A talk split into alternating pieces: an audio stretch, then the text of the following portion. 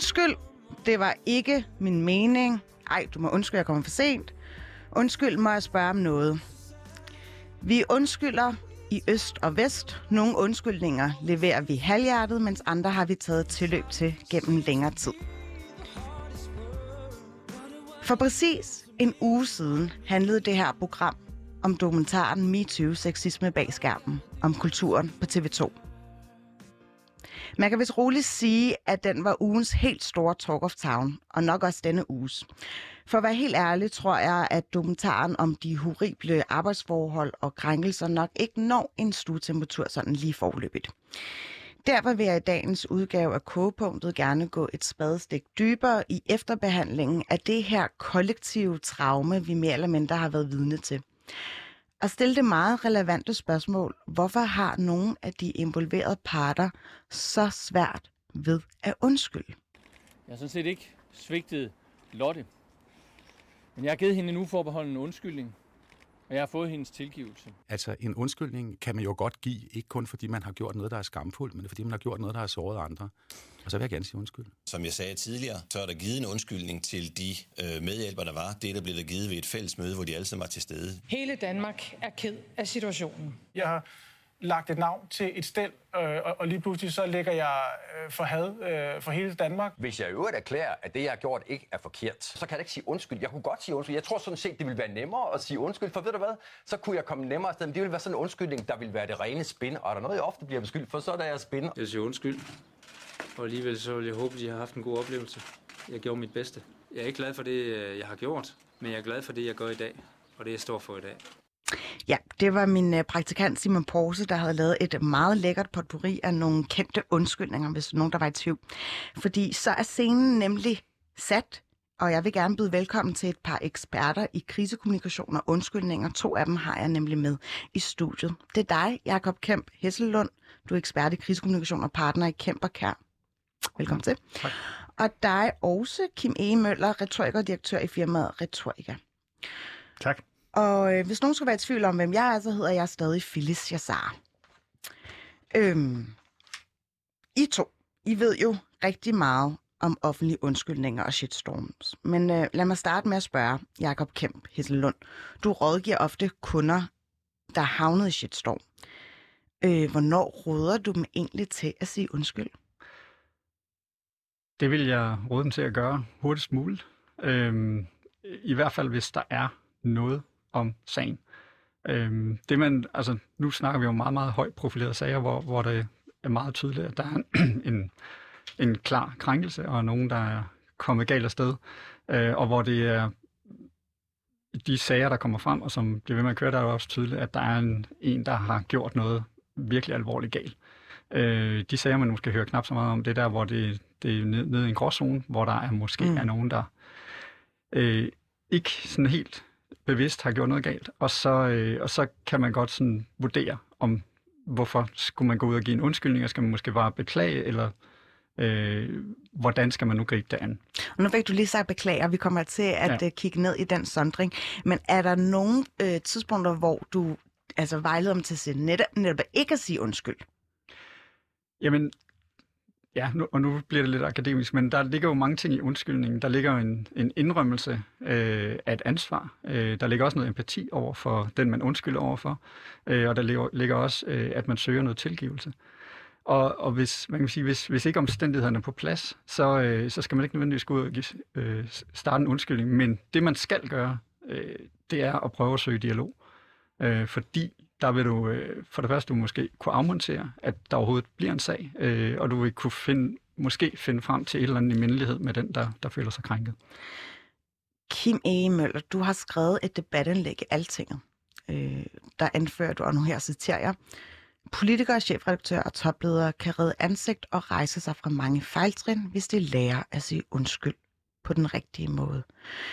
Hvad er det egentlig, de gør forkert? Deres største fejl, tror jeg, i virkeligheden, det er, at de venter alt for længe. Det er virkelig også det, Jesper siger. Mm. Altså, de venter alt for længe med at sige undskyld. Og når man gør det, så tager man en hel masse af energien af den der undskyldning væk. Vi kan alle sammen huske, da Mette Frederiksen hun sagde undskyld til alle de her godhavsdrenge oppe i, på, på Marienborg for, øh, for noget tid siden. Og, og hvor, hvor meget det virkede. Altså, hvor meget vi alle sammen sådan blev følelsesmæssigt påvirket af det. Og det er det, sådan en undskyldning kan. Når man øh, venter for længe, eller når det handler om en selv, og man venter, så tager man e-, energien ud, og så, har, øh, så skaber man sådan et billede af, at øh, man gør det strategisk, eller man gør det bevidst, og man venter, indtil man ikke kan lade være. Og så er det ikke en åbenhjertig undskyldning, og det skal det være, hvis den skal virke. Mm. Inden vi går videre, så skal jeg lige have et indspark fra Lisa Storm Villassen, som er øh, professor i kommunikation på Københavns Universitet, og som min øh, kollega Sara Bæk interviewede i går. Hun har nemlig forsket i offentlige undskyldninger, og her forklarer hun, om der er forskel på, hvilken type undskyldning man giver. Når jeg arbejder med, med undskyldninger, så laver jeg faktisk en, en, sådan en skældning mellem private undskyldninger og offentlige undskyldninger. Kravene til en offentlig undskyldning er, er anderledes end til en privat, fordi der øh, er så meget, vi forstår, som er underforstået i private kontekster. Så når det er ude i det offentlige rum, så skal der nogle gange siges lidt mere. En anden sondring og måske den vigtigste, det er det, man kunne sige, at der er forskel på at lave krisekommunikation og at undskylde. Og de bliver ofte forvekslet.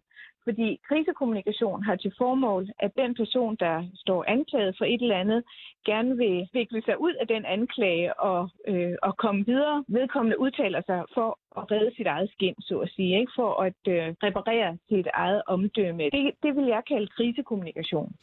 Rigtig undskyldningsretorik, det er undskyldninger, som gives af hensyn til modtageren. Man siger undskyld, fordi man har indset, at man har krænket, øh, forulæmpet, på en eller anden måde behandlet nogen uretfærdigt, og øh, kan se, at de lider under det.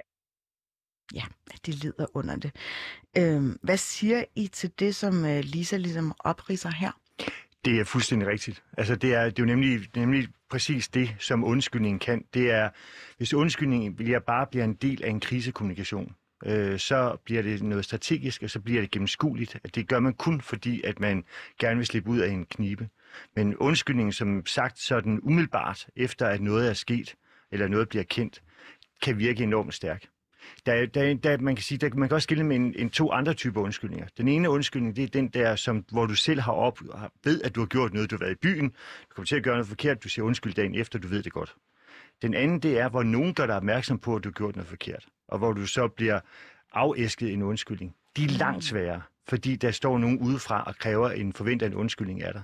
Men den der undskyldning, som du selv har oplevet, fordi du ved, at du har gjort noget forkert, er betydeligt nemmere at, uh, at gå til. Mm.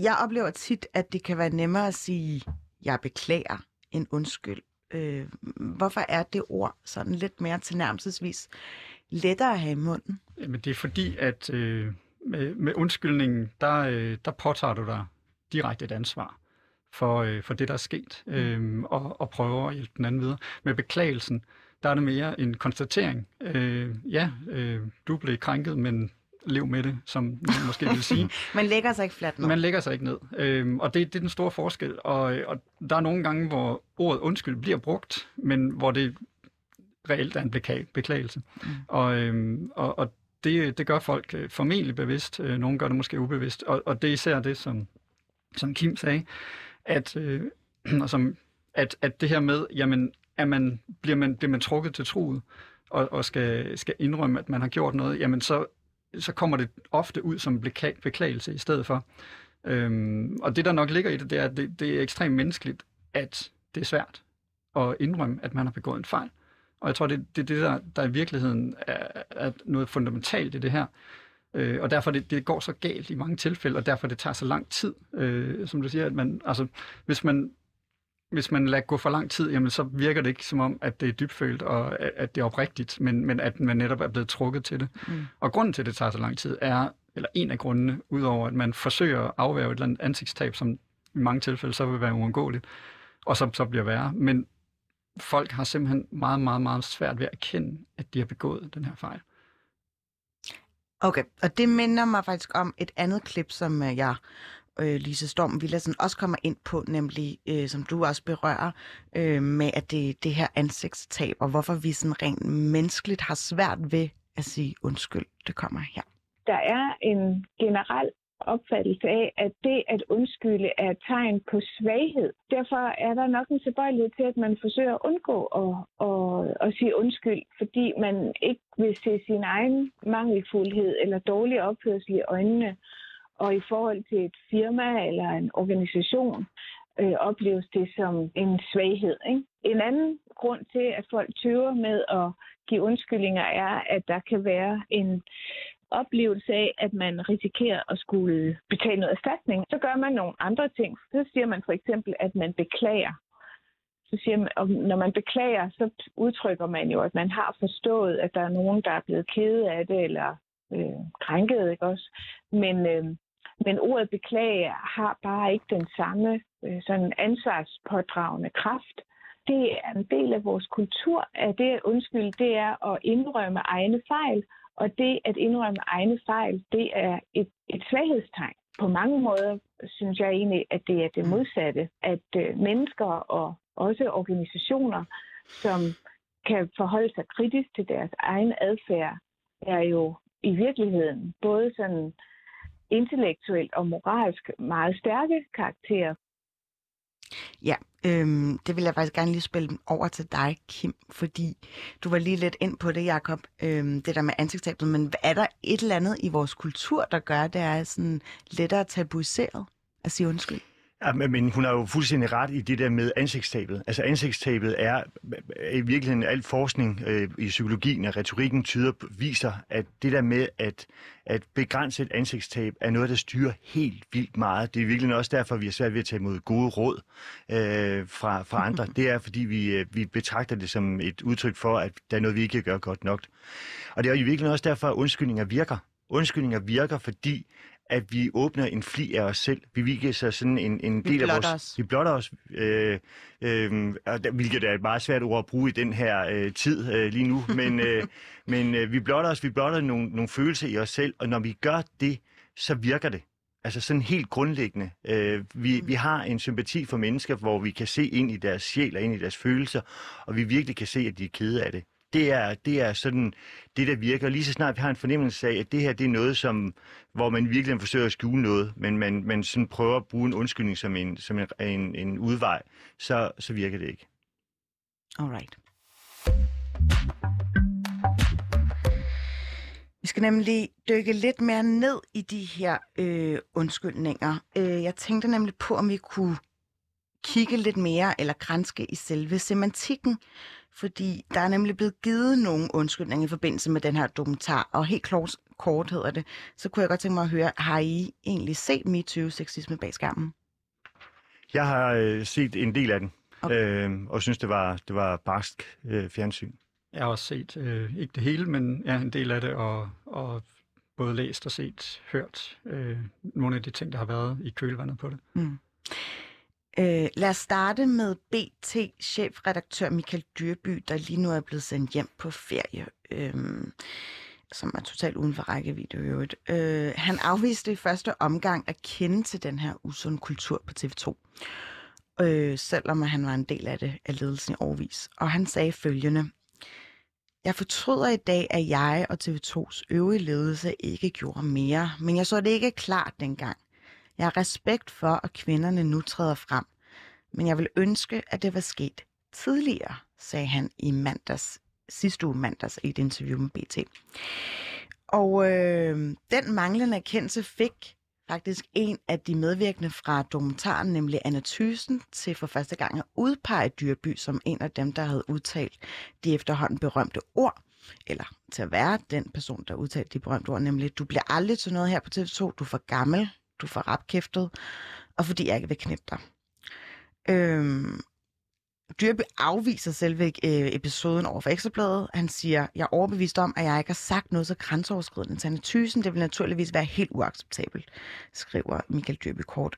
Hvad siger I to kommunikatører til den her håndtering? Ja, det er... Øh, altså, det er jo det, vi har snakket om tidligere. Han bliver stille og roligt trukket tættere og tættere på troet. Øhm, og, og, og som, som vi også snakker om, det, det virker jo ikke. Øh, fordi det indtryk, man bliver efterladt med, øh, er Men vil bare... du råde din kunde til at komme ud sådan her? Øh, nej, altså problemet i det her tilfælde, eller det, det vi ikke, altså jeg ved jo ikke, hvad, hvad der er sket øh, i, i Dyrbys lange tid på, på TV2. Vi Øh, ved, men- han men- har måske været med Ja, til at... Men det jeg, kan, altså det, jeg kan forholde mig til, det er jo, øh, det, er jo det, jeg har, har hørt i medierne, og så det, der kommer ud nu. Og det, man kan se, det er jo det her, øh, øh det man vil kalde et, øh, et trafikuheld langsom gengivelse, at man, man, han, han bliver hele tiden presset til at komme med mere og mere, og det indtryk, man står tilbage med, er, at jamen, der er givetvis mere, og det er måske derfor, at han ikke tør rive plasteret af, fordi så vælter det ud med, med historien. Og Hvor ser du det han helt præcist? Altså i det der med, at der er faret måske mere ind under guldtæppet? Jamen, det, det, det ved jeg jo ikke. Øh, men det, det, altså, problemet er med, med sådan noget her, at, at det, og det er jo derfor, at snakken bliver holdt i gang. Der, der, der er, når der står, hvad, hvor mange var det? Var det otte Der kvinder? var 11 kvinder. 11 kvinder i dokumentaren, ja. ja som, som står frem. Det er jo mange, øh, og de beretter om en masse anonyme mænd, og han er så givetvis, eller han er så en af dem, øh, har Anna Thyssen været, været ude at sige. Øhm, jamen, han, han har måske også, han har været en del af den der kultur, og han har måske også øh, pillet ved flere, det ved man ikke. Øh, og, og det skulle være mærkeligt om sådan en kultur, om, om, han, om det var den eneste gang, han havde optrådt sådan. Der har også været en eller anden historie fremme om, at til en eller anden julefrokost stod han, og altså, der var en bus, der lige pludselig drejede, og så stod han i, i lygterne i, i en eller anden mørk krog og snavede med en eller anden. Altså, der, er- det, det, det pipler frem, ikke? Øhm, og, og før han går ud og ligesom lægger åbent frem, og lægger måske endnu mere frem, hvad det er, han har gjort, jamen så, så kommer der ikke lov på den sag. Og, og undskyldningen, den er, den er lidt passé for hans Men vedkommende. vil det være det bedste at gøre, Kim? Ja, altså man, man kan sige lige præcis i hans tilfælde, som har den historik, han har, der var også en grund til, at han stoppede på TV2 i sin tid. Altså, lige præcis han burde, da den her sag kom frem, allerede i virkeligheden, da, da, da talen bliver holdt på TV2 Sula Award, der burde han, hvis han havde været smart, gået ud med det for dag et og have sagt, jeg har selv været en del af den historik, og jeg er selv en del af den her sag, og det ved jeg godt, og det vil jeg gerne undskylde for.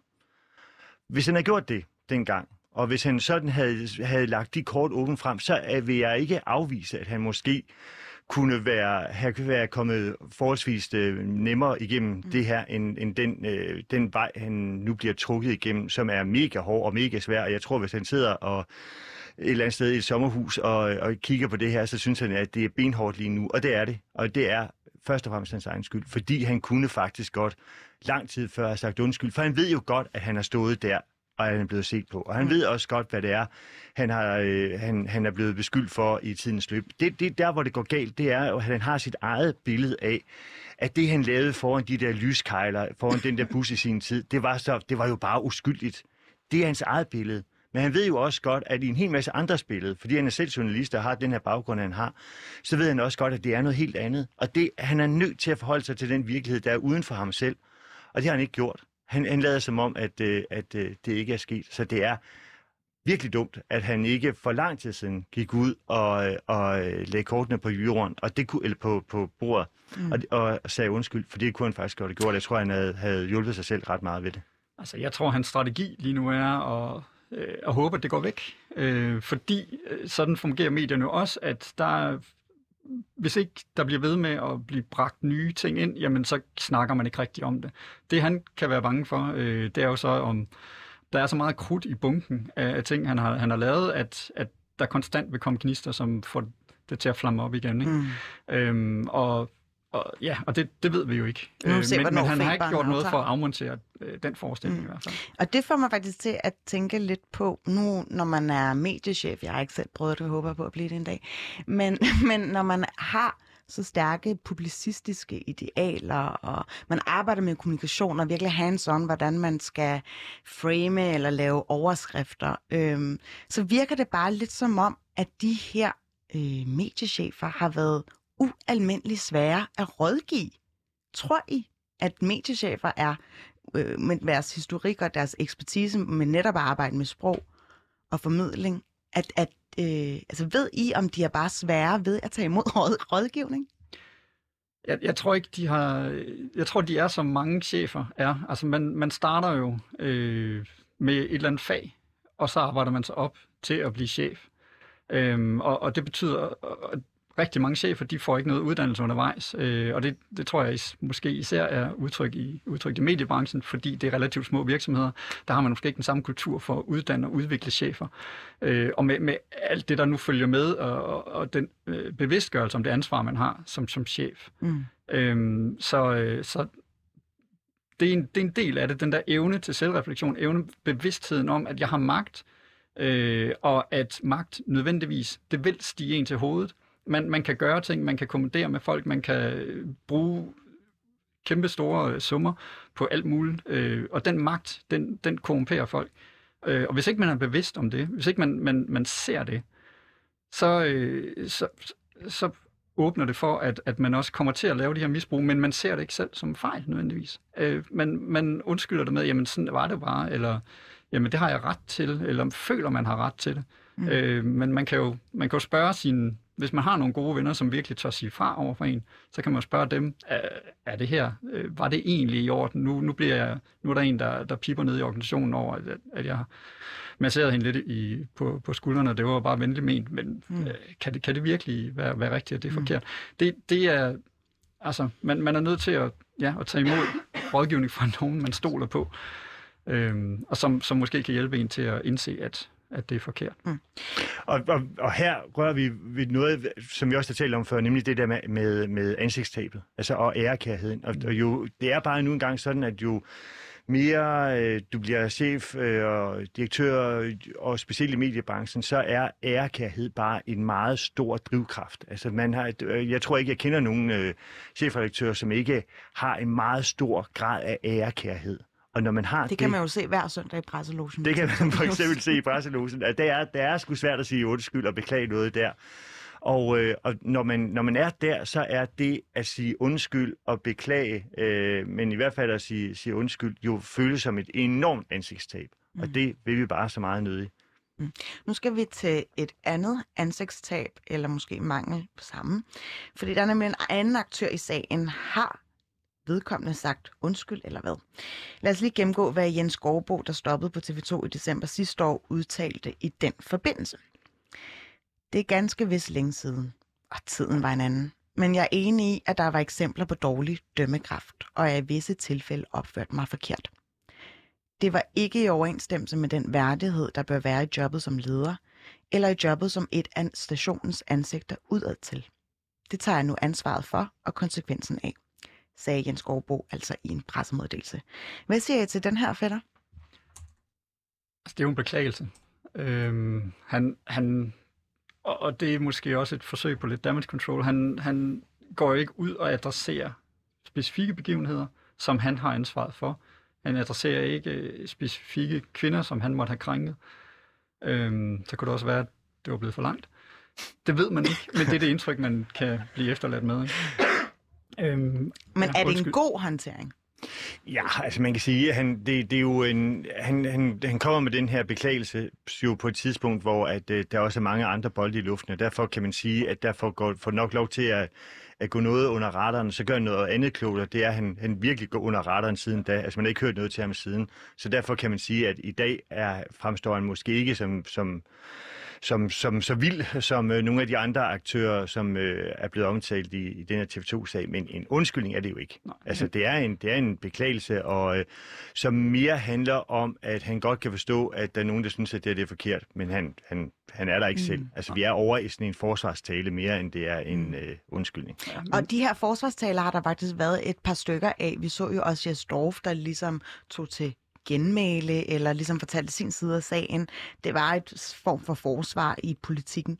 Jeg kunne godt tænke mig at høre sådan, kan man sammenligne de her øh, to strategier, hvor man ligesom prøver at tage ejerskab og skynder sig hen til håndvasken for at øh, vaske fingre? Øhm, altså, i, især i lyset af, af dokumentaren nu, fordi det, vi, vi kan jo ikke øh, hvad kan sige, undlade at tænke på, at den har været der, eller ligesom, det, det, der står tilbage med de to, kan man sige, det er, at, at, øh, at Gårdbo, han, han har helt klart øh, valgt en, en stærkere strategi ved, han har accepteret konsekvensen åbent, og det har han nok fået nogle sympatipoint på. Øh, og så, som du siger, han er, han er gået under radaren, hvor, øh, hvor Jes Dorf, han har kørt, øh, han har taget offerrollen. Han har endda vundet en sag øh, i forhold til den der advokat. Øh, Mm.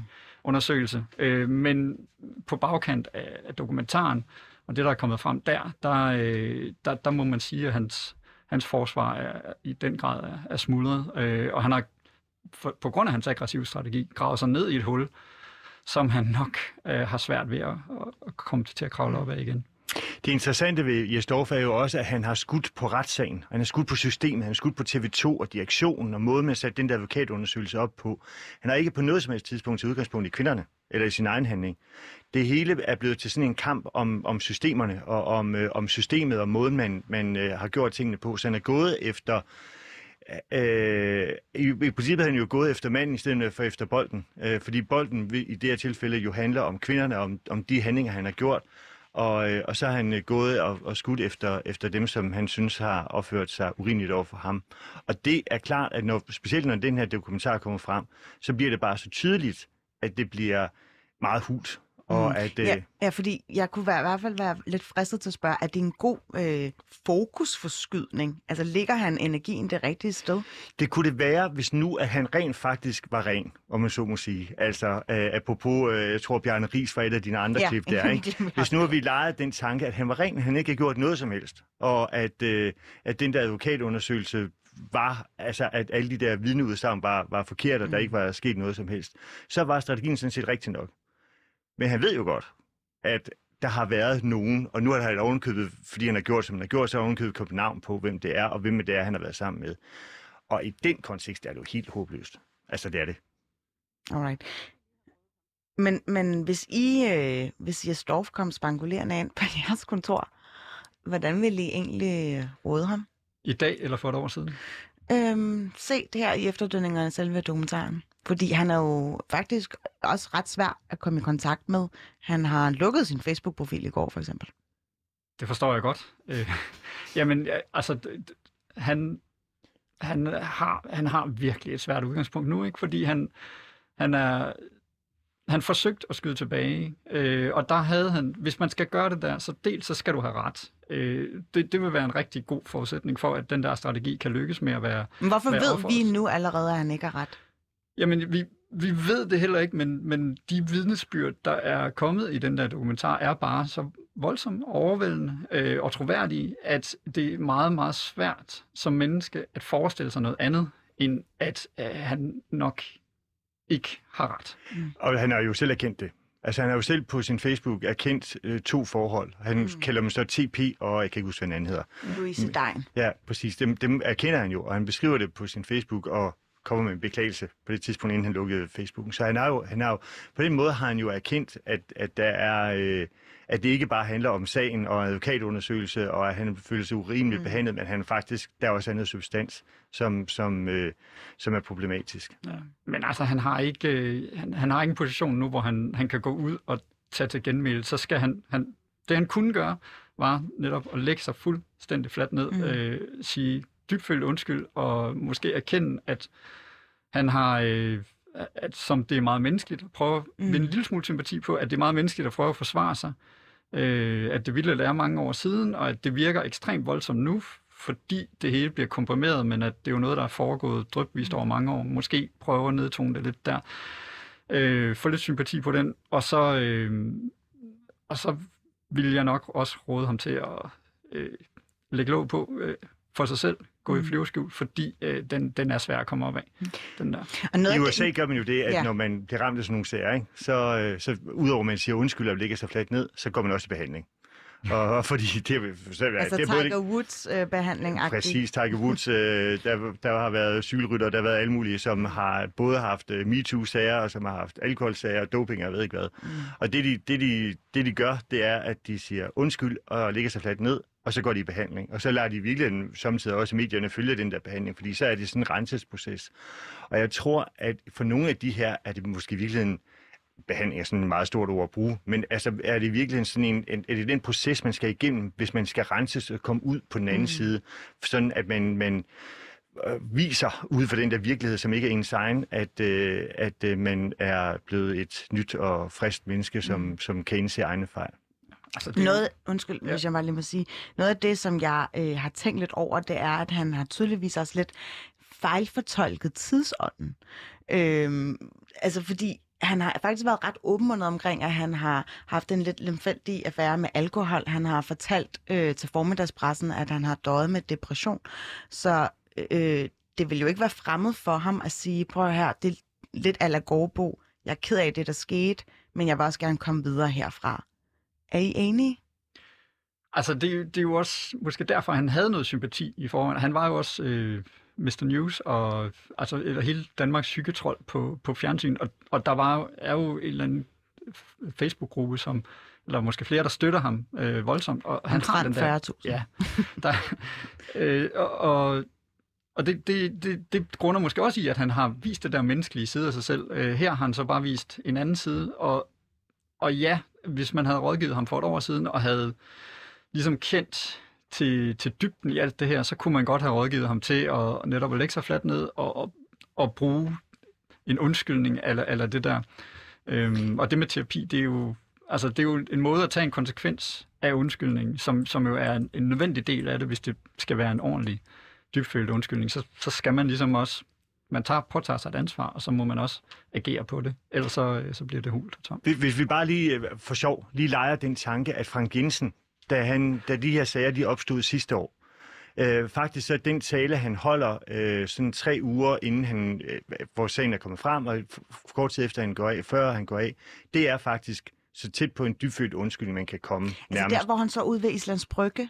Nej, Nå. lige før det, men, men, men stadigvæk for sent. Okay. Hvis han, hvis, da, da de første ekstrabladshistorier, eller BT-historier, de kommer frem, hvis han der havde taget den der store undskyldning, havde taget kvindernes parti, taget ansvar, og havde sagt, jeg er en del af problemet, og jeg er en del af, af det, der er gået galt, som vi er nødt til at finde en måde at gå sammen på at løse sammen. Mm. Og jeg skal lære, og jeg skal blive klogere og sådan noget. Øh, hvis han havde gjort det der, så tror jeg faktisk, at, han, at den undskyldning kunne have været så stærk, at han kunne have, have overlevet som overborgmester. Okay, det, det er et noget kontrafaktisk øh, statement der. Men det er interessant i hvert fald, at det i forhold til... Men det Frank viser bare noget ja. om, hvad det er, undskyldninger viser, eller kan. Altså, og mm. fordi undskyldninger, som sådan den der åbne, åbning ind til en sjæl og til en nerve, og til at man virkelig er ked af det, men også viser, at man er ked af det, den, den, den har en enorm stor kraft øh, på os, øh, som, som os øh, det Mm. kigger på. Og det er faktisk en meget fin overvinding til det næste, vi skal i gang med, nemlig, hvad betyder det at få en undskyldning?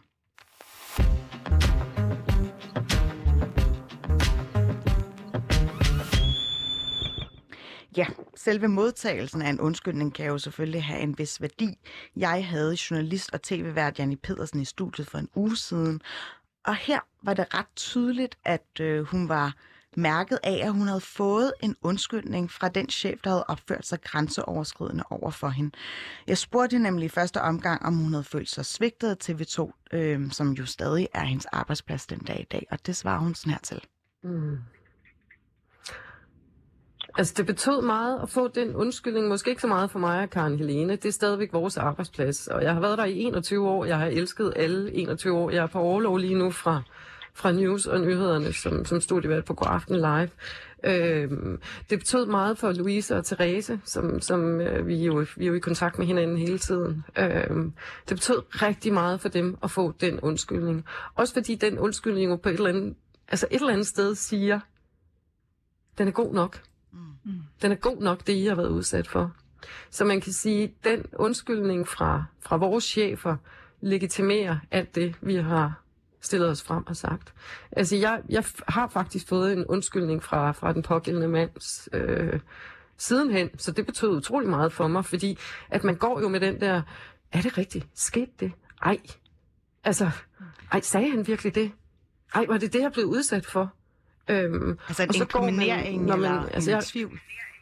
Ja, på en eller anden måde. Ikke? Jeg gik ikke hjem og sagde det til min mand. Øh, jeg sagde ikke noget, og så er det først en uge efter, hvor jeg er til sådan en sammenkomst med en masse kollegaer, som så begynder at sidde og fortælle, hvor mange rygter der gik om, at jeg var taget hjem med den pågældende chef efter det her boblemøde. Ikke? Det er først der, jeg begynder at reagere, fordi nu bliver der jo sladret om mig, ligesom at der var blevet sladret om alle mulige andre kvinder i den der sladerkultur, vi var en del af. Ikke?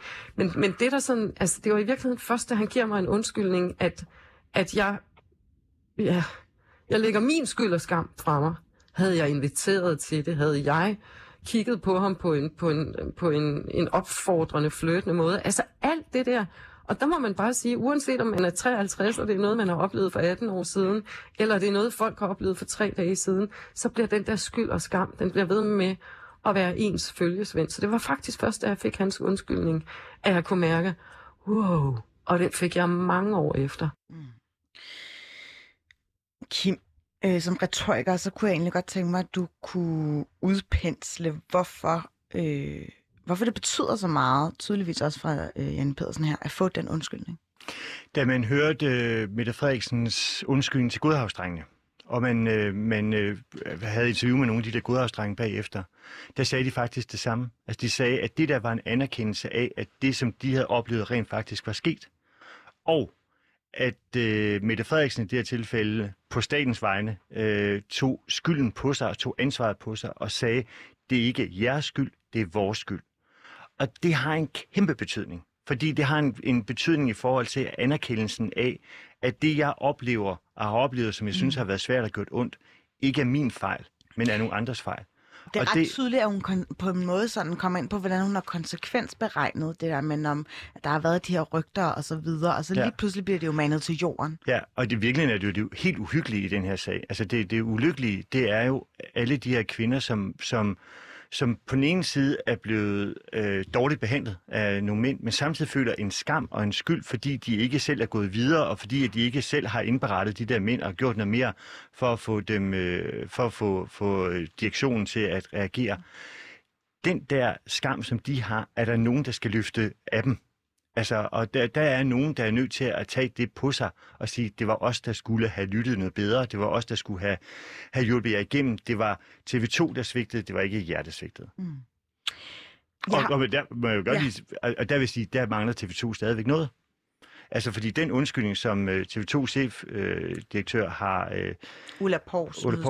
Ja, både Ulla Pors, men også øh, deres øh, CEO har, er kommet, er jo ikke nok. Øh, altså, det er en... Den, for det første kom den meget sent, Mm. øh, og den blev jo håndteret meget sent, men, men det er jo ikke, de har ikke påtaget sig ansvaret. Mm. Øh, og, og det er de simpelthen nødt til at, at få gjort, for ellers bliver den ikke lukket. Jakob, skal der egentlig ret lidt til for at give øh, en undskyldning? Øh, ja, det kan man jo godt sige, fordi øh, med, med Janni Pedersen, der, det, det, det eksemplet i virkeligheden viser, det er, at det, der er vigtigt, det er jo, er jo den personlige undskyldning. Og nu står vi og snakker om undskyldning givet i det offentlige rum øh, for et eller andet, som måske er sket mellem to mennesker.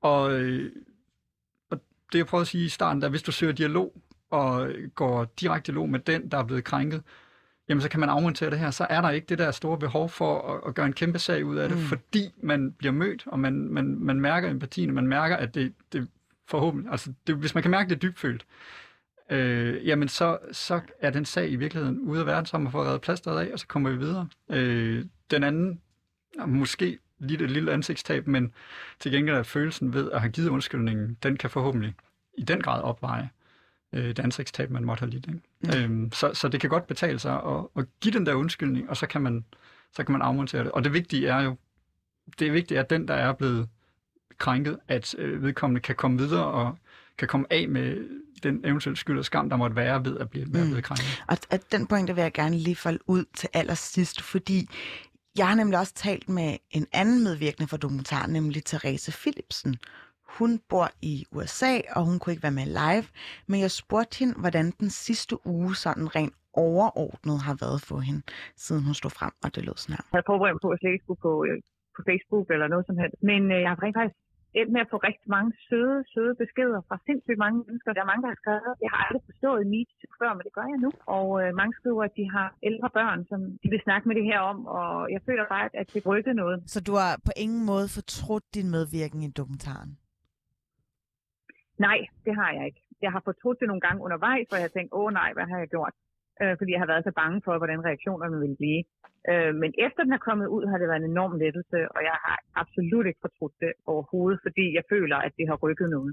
Ulla Pros har været ude efter dokumentaren og udtalt, at hun har undskyld. Hvad, hvad betød det for dig? Det betyder rigtig meget, for jeg har tit tænkt over det med, at hun jo også var chef dengang, og hun var en kvindelig chef. Så jeg har tit tænkt på senere hen, hvorfor hun ikke greb fat i mig, og hvorfor hørte jeg aldrig noget. Så det betød faktisk ret meget for mig. Øhm, jeg blev enormt glad for, at hun ringede og, og sagde undskyld. Øhm, men når det så er sagt, så vil jeg så også sige, at, at altså, det er jo altid dejligt at få en undskyldning. Men det, det bliver nogle gange lidt ødelagt af, hvis det er, fordi man er vedkommende er presset lidt op i en krog. Jeg håber jo sådan, at det ikke ender med, at det, det bliver sådan, vi takler MeToo fra nu af, og så kommer der bare en masse undskyldninger. Øhm, for mig, der handler det jo mest om, at vi får en anden syn på MeToo. Altså, hvad er det, der sker med de der mekanismer, at vi får det stoppet i tide? Øh, og for mig, der betyder det jo meget, at sådan en netop som Ulla Pors siger undskyld, fordi så har hun jo måske forstået noget, at næste gang, så vil hun måske gribe ind, i stedet for bare at trække på skuldrene og sige, sådan er det jo bare. Fordi der tror jeg, der kunne have ændret meget på mig, hvis der var nogen, der havde grebet fat i mig dengang og sagt, det er altså ikke helt i orden, det der foregår. Mm. Det var Therese Philipsen, og øh, jeg er ked af, at forbindelsen var lidt slatten. Um, det var jo en direkte telefonforbindelse fra USA. Men lad os håbe, eller lige tage det op, hun siger, nemlig at øh, næste gang, lad os bare håbe, der ikke kommer en næste gang, at vi lukker det aller sidste kapitel for, for TV2. Men det virker jo netop som om, at de har været et, rimelig nølende med at reagere på det, og to, at os øh, som, som, altså, som kvindelig chef, som øh, Therese Philipsen her bemærker, at hun kunne sænke paraden og sige, for det var det, der skete, var faktisk ikke i orden. Kan I lige komme med nogle reaktioner på, hvad vi ligesom har hørt her? Øhm, jamen altså, Therese Philipsen får en undskyldning fra en af dem, som hun har øh, oplevet ikke øh, bakket hende op, dengang hun havde brug for det. Og, øh, det er jo godt, og det giver en eller anden form for lettelse, men, men der sidder jo stadigvæk en eller anden form for nag i hende, mm. øh, helt forståeligt om, hvorfor fanden gjorde I ikke noget dengang. Øh, I forhold til, om, om der kommer flere MeToo-sager på TV2, jeg, jeg tror, hvis man går ind ad døren i TV2 i dag som, som chef eller ansat, så tror jeg, man har fået en bevidsthed om, at man nok skal opføre sig ordentligt. Mm. Øh, så, så, men der vil jo helt sikkert men, dukke Men op, har hun en pointe i, at det her med undskyldninger, altså det, det også skal betyde noget? Mm. Kim? Ja, altså man, man kan sige, for det første, så synes jeg, at klippet her, dit interview med hende, jo viser, hvad undskyldninger kan. Altså, at hun føler sig faktisk lettet. Altså, at der er noget, der bliver lettet fra hendes skuldre, fordi der er en, der påtager sig et ansvar og siger rigtigt undskyld. Men øh, hvad var det, du spurgte om? Øhm, bare, bare, jeg spurgte faktisk ikke rigtig om noget. Vi er bare i gang med at ligesom processere det, øh, der bliver sagt i selve klippet. Men, men øh, jeg vil gerne lige hive fat i, eller dykke ned i det her med, altså hvorfor undskyldninger skal betyde noget. Ja, præcis. Øh, og, og det, det skal det. Man skal, hvis ikke at man kan føle, at den der undskyldning, der bliver givet, kommer indefra. Altså, der skal ikke være tårer. Man skal ikke nødvendigvis sidde og græde, når man siger undskyld. Men, men man skal have fornemmelsen af, at det her, det kommer fra hjertet. Øh, hvis, ikke, hvis ikke man gør det, så, så oplever man, at det bare er sådan en, en, en strategisk undskyldning, som man giver, fordi at så slipper jeg ud af en, øh, af en kattepine. Men der, hvor at den bliver givet sådan ægte og ærligt, og det kan vi mærke, fordi det er vi jo øh, trænet til som mennesker, øh, så, så virker den. Og så, mm. og så føler vi, at det, det, der, den der, det der pres, der bliver lidt for vores skuldre. Mm. Men bare lige, altså, det, det, der gør, at man så mærker det, øh, det er jo, at der bliver draget en konsekvens. Øh, fordi ja. det, det andet, hvis ikke der kommer en konsekvens bagefter, hvis ikke man tager, tager action på og ændrer nogle ting, øh, give noget erstatning, eller hvad det nu kan være, så vil den, der har været krænket, som har fået en undskyldning siden tilbage med en følelse af, okay, det var, det var lidt fornemt, måske. Altså, alt efter hvad, hvad, hvad for en type situation vi snakker om. Øh, jeg kan høre på... Og så er tilliden ikke blevet etableret? Nej. Okay. Øhm, men men i, i forhold til Discovery-dokumentaren, så kan man jo høre, at, at for eksempel for Janne Pedersen, der, der var det rigeligt egentlig bare at få undskyldningen. Øhm, fordi hun mærkede, at den, den var dybt følt. Det var, det var nok for hende. Og jeg tror også, der i den undskyldning har ligget et eller andet, at hun har set, at vedkommende har erkendt, at det var forkert, og derfor ikke vil gøre det igen, er blevet bevidst om, at det her det var, en, det var en forkert mm. måde at handle på. Hun siger faktisk i klippet, at det var en måde, hvorpå hun kunne for alvor lægge skammen fra sig. Mm. Og øh, jeg spurgte faktisk også Therese Philipsen om, altså, om hun havde fået en undskyldning for de her implicerede mænd, øh, som bliver omtalt i dokumentaren, og øh, det har hun ikke, og det har hun heller ikke forventet. Men jeg vil gerne lige høre hende ad, om det så har lykkes hende at slippe selve den her enorme øh, skyldfølelse. Jeg vil sige, at det er stadigvæk en proces, der er i gang. Det er utroligt svært at slippe i tankemønster som det her. Øhm, da jeg lavede første interview, havde jeg stadigvæk meget, meget, meget stor skyldfølelse, da jeg snakkede med advokaterne her stadigvæk. Men advokaterne hjalp rigtig meget til, at jeg forstod det, for det rent faktisk begyndte advokaten at græde, da jeg fortalte historien. Jeg kunne bare mærke, at det, det her, de tog det meget alvorligt, og det gjorde jo, at jeg lige pludselig kunne gik op for mig, at jeg har, måske har grebet det her helt forkert an, og jeg har kigget på det på en forkert måde. Men det er stadigvæk en proces, fordi der er dage, hvor jeg stadigvæk har den der skyldfølelse i maven. Nu ved jeg godt, at I to ikke er psykologer, men kan I overhovedet sådan, ja, altså er det overhovedet muligt at komme videre og processere, hvis man aldrig har fået en undskyldning? Det er i hvert fald svært. Altså, øh, og i hvert fald så, så, så øh, gør det, at der ligger et, et, øh, en lomme i, i ens sjæl, som er for den gang, som man prøver at lukke til, og, og man helst ikke vil lukke op i, fordi øh, der er noget, som ikke er blevet afklaret. En undskyldning, og den der samtale, som Jesper taler om, er jo med til at, at lukke det op og få det om, få det, få det fortalt og få det, få, få det frem, også sådan følelsesmæssigt, som gør, at man, at man øh, kan komme videre. Og øh, så, så, så det er i hvert fald svært, hvis, øh, hvis man bare bliver ved med at, øh, at øh, lukke det ned, øh, siger jeg, uden at være, være psykolog. Ja, altså jeg, man må også bare sige, at her i livet er det sådan, at der er bare nogle ting, som er svære, og som måske vil blive, man vil blive ved med at, at kunne gå og tænke på. Øhm, og så er der nogen, der har en, der evner at, at pakke det så langt om bag bevidstheden, at det ikke fylder og ikke betyder noget.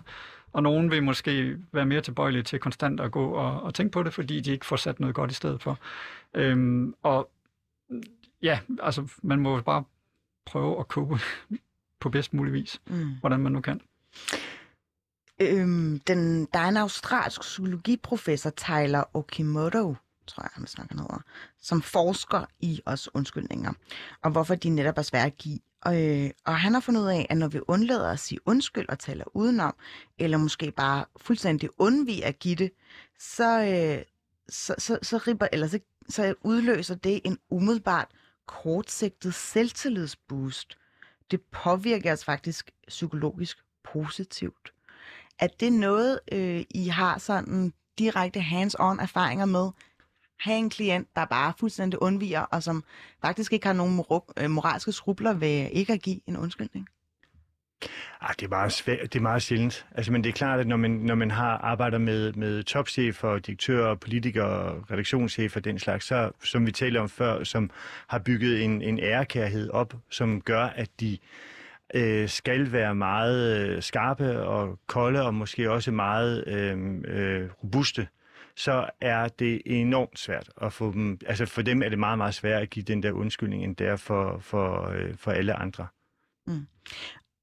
Og så nævnte øh, Therese Philipsen, at hun fandt ud af selve, altså hun opdagede alvorligt i den her anekdote, eller den her oplevelse, da advokaterne begyndte at græde.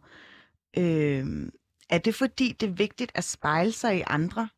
At, at hun, altså har man behov for det, for at ligesom finde ud af, okay, øh, jeg ved godt, at det der, altså for at ligesom rive det her skyldtæppe af sig, er det vigtigt, at der er nogen, der ligesom siger til en, sådan, det du, det du har oplevet der, det har du faktisk været grandgiveligt voldsomt. Jeg, jeg synes, at... Øh jeg synes, at, øh, at den undskyldning, som Mette Frederiksen gav Gudhavsdrengene, illustrerer det meget godt, faktisk. Altså, fordi der, der sagde hun, der satte hun ord på, og der har også været en dokumentarprogram om det og sådan noget, som, som viser, at det her, det var slemt. Og de der drenge, når man spørger, når man har set interview med dem efterfølgende, så siger de også, at vi var i tvivl om, at det var min skyld, og om det var mig, der gjorde noget forkert. Mm. Men, men det, som dokumentaren gjorde, undskyldningen gjorde, var, at de får at vide, det var ikke jeg, der gjorde noget forkert. Det var staten i det der tilfælde. Ja, altså det er jo ikke, det, det kan jo komme i alle mulige former. Det er jo det, man kalder et wake-up call at der er en eller anden ting, man har gået og bildt sig selv ind, og man har haft en eller anden forestilling, som bare ikke har været trit med virkeligheden, og så sker der et eller andet. I det her tilfælde, at, at hun ser, at nogen reagerer på hendes, hendes fortælling, mm. og som gør, at Gud, virkeligheden var i virkeligheden noget andet, og det, det, det kan være alt muligt. Øhm, og det er jo og det, det er svært at opsøge, det er svært at, fordi du ikke nødvendigvis ved selv, at du skal opsøge det. Hun har jo gået med en forestilling om, at, at hun havde den her skyld og skam, og, og, og været i, i den bevidsthed. Og så er det først i det øjeblik, nogen har taget fat i hende og prikket til hende og prikket hul på den der, at hun har kunne indse, at jamen, det var ikke nødvendigvis hendes skyld. Altså, øhm, ja, undskyld, jeg sagde nødvendigvis. det var, øh, ja. Jeg Øhm, tror, vi kender det for os selv. Ja. Altså, når nogen kommer hen og, øh, og siger til os, at vi har været udsat for, at en eller anden har råbt af os i trafikken, og nogen kommer hen og prikker os på skulderen og siger, prøv at det der, det var sgu ikke i orden. Altså, øh, det, det var, øh, men vi ved, det er ikke i orden, at folk de råber af dig ude på gaden eller sådan noget. Så, så den der følelse af, at jamen, gjorde jeg noget forkert? Var, var det mig, der opførte mig mærkeligt? Den, den forsvinder, fordi der er nogen, der, der, der er vidne til, at det faktisk ikke er din skyld, men at øh, man får lettet det der pres og den der skyldfølelse, mm. som er enormt meget værd. Lad os håbe, at øh, Therese Philipsen og nogle af de andre kvinder øh, ligesom slipper af med den der graverende skyldfølelse. Fordi udsendelsen er nemlig ved at nå til vejs ende. En stor tak til mine gæster i studiet. Jakob Kjem Hesselund, du er ekspert i krigskommunikation og partner i Kæmper Kær.